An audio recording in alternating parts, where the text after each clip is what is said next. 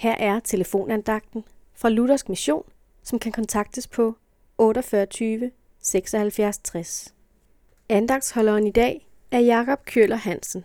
I Bibelen møder vi en person, som hedder Martha. Hun hørte til Jesu nærmeste venner.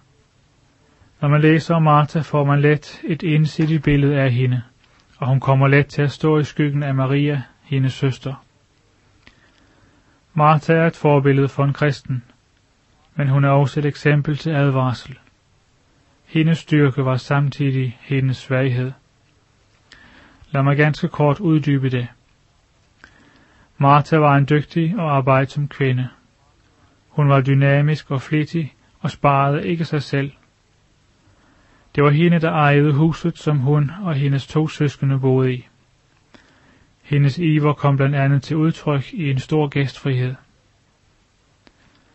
Martha var travlt optaget af at tjene Jesus med sine hænder. Den slags mennesker har vi også brug for i dag.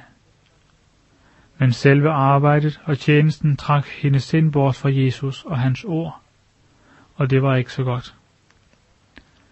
Vores mange opgaver, også dem vi gør for Jesus, kan føre os ind i en aktivitet, hvor vi ikke giver vores tid til det allervigtigste. Læg mærke til, at jeg ikke sagde, får tid til det vigtigste, men giv os tid til det vigtigste.